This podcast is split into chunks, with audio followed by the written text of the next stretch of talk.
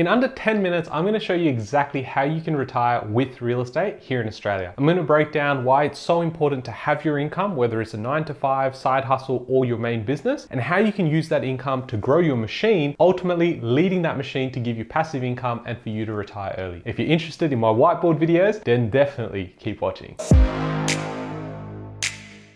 Hey guys, my name is Ravi and welcome back to Personal Finance with Ravi Sharma. If you're new here, smash that subscribe button because I talk about real estate, cryptocurrency, and financial freedom. Now in a second here, we're gonna jump into my whiteboard and I'm gonna show you the simplest way to explain why it's so important to invest into real estate and use that passive income and capital growth to really build a machine to then ultimately give you freedom in doing whatever you like to do. Now, some people might get triggered by this because they're like, I bought my home and that's what I wanna use as like my wealth building tool. And that might work for some people people, but here we're focusing on just logic. Now, some background for myself is I first invested into real estate when I was like 21. And so from there, I've gone out over the last 10 years and built out a portfolio that gives me enough freedom to be able to sit here in a black t shirt and talk to the camera by myself yeah, what's up? But jokes aside, I am so glad I invested into real estate early because it gives me so much more choice when it comes to even personal expenses, looking at holidays, as well as going and building out the machine even further. In fact, by building the right machine, you then have more confidence to be able to go and shift jobs, take up a higher paying job, or even going and starting that side hustle, which ultimately becomes your passion business. Now, what we're trying to do here is build the portfolio. Now, what I often refer to my portfolio as is the machine. Now, it's very important that this is the investment machine,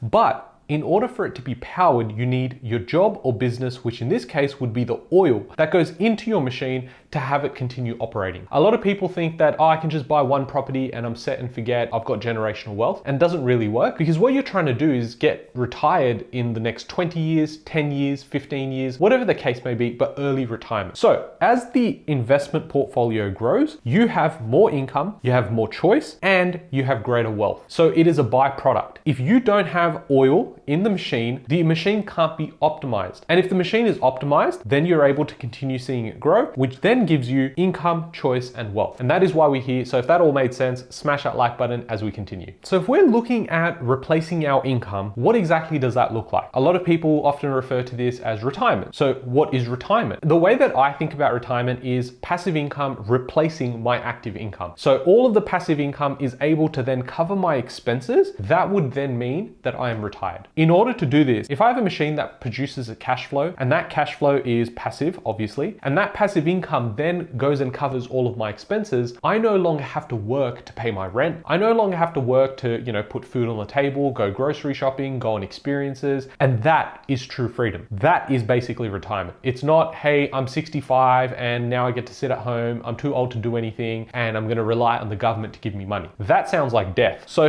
to me, I would rather focus on building a machine that gives me passive income and that passive income pays for my expenses. So that's all well and good in theory, but Ravi, how do we actually do this? Now I'm gonna give you an example. I'm gonna keep it super simple. When I keep things simple on this channel, some people love it. Now you might like that, but a small minority of people would sit there and go, it is too simple. Have you not factored in this factor, this factor, this factor, this factor? Well, no, I didn't because this is a 10 minute video and it's not a one hour webinar. So if I had the time and you were interested in an hour long webinar, I would then go and break down all those factors. But in this case, I want to keep it simple. I want to make it so that you actually go, there's no barrier to entry. Yes, I've got to have X, Y, and Z in terms of upfront costs, but I understand the concept. Then, only then, can you go and develop your mindset to then actually make the move. Too many people get overwhelmed. They're like, oh, this shit sounds too hard. And then they walk away. So that's the whole intention behind this. So let's say I go and purchase a property and it's for $450,000. The income and expenses basically equate to zero. So what does this mean? Traditionally in real estate, you've heard a lot of people talking about negative gearing. So while I own this property, my expenses are higher than my income. That means I'm in negative cash flow territory. But don't worry, because your accountant is gonna love that, apparently. He's gonna say, well, you're negatively geared now. So I'm losing a dollar by holding this property, but I'll try and gain some of that back as a tax offset. Without getting too complex, I don't like to be in that situation. I prefer to have my income higher than my expenses. This puts me in a positive cash flow territory? Well, suddenly you've got to now start paying a little bit more tax. But I would much rather pay tax on profits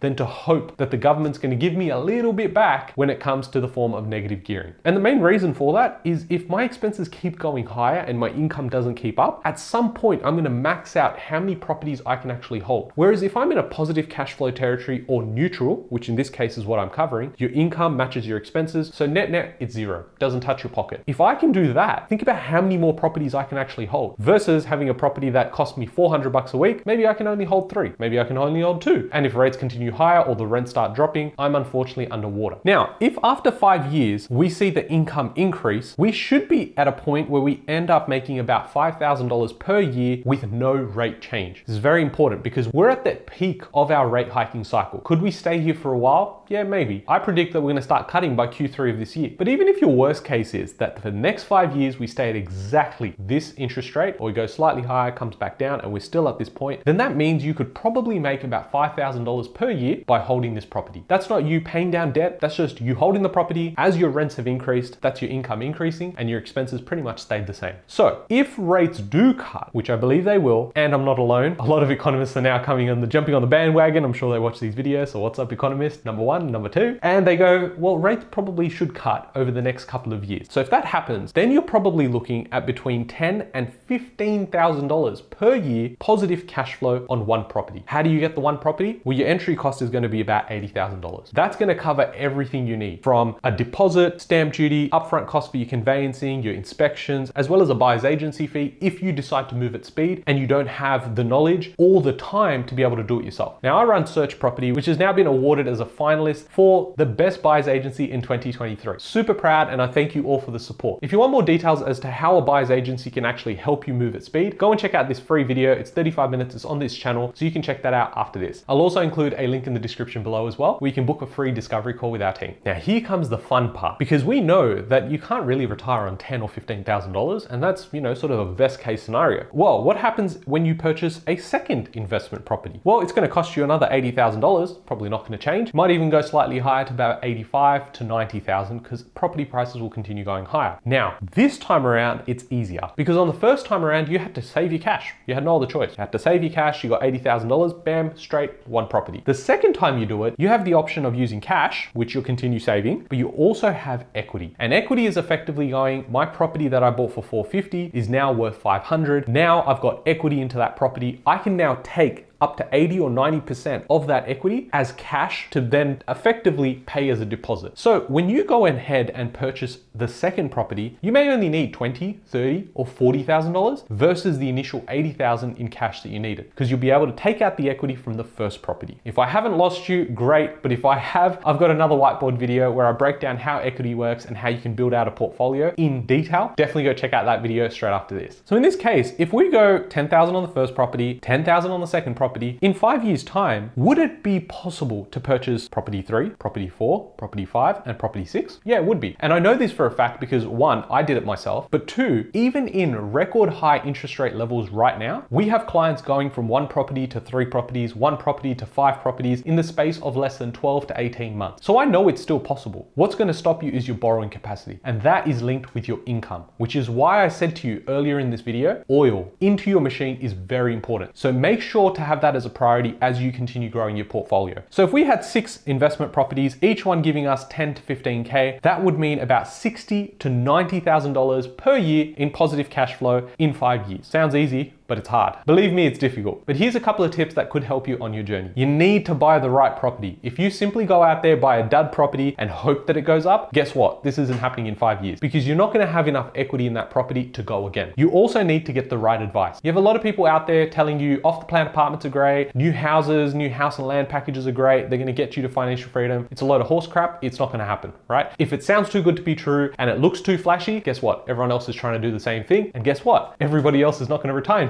years. I like to find established properties in good locations that have both cash flow and capital growth. Now, you also want to move at speed. In order for you to move at speed, you're going to need the right team around you. You need the mortgage broker looking out for policies and the banks for you, the ones that are going to move fastest. That could be the difference between getting a pre approval in one week versus not even getting the right loan product for the next five or six weeks, ultimately finding someone else, and suddenly you're two, three months into the process and haven't even bought anything. And then finally, buy with logic, not emotion. Now, the best way to understand logic versus emotion when it comes to house ownership, if you even think about moving in there for one day, there's emotions attached to it. If you think I'm gonna buy it and then I'll move in in say two years' time, bow, bow, emotion. I wanna go out there and say, look, the numbers all make sense. The property's in a good location. I've got the details here. Cool, I'll make the move. It's not about my own emotions because I'm never gonna live in that property. So I hope you guys have enjoyed this video. Hopefully I kept to the time limit. I'm only gonna really know this after the final edit. So hopefully I don't look like an idiot. But if you have enjoyed this, smash that like button, subscribe if you haven't already, and I'll catch you guys in the next one.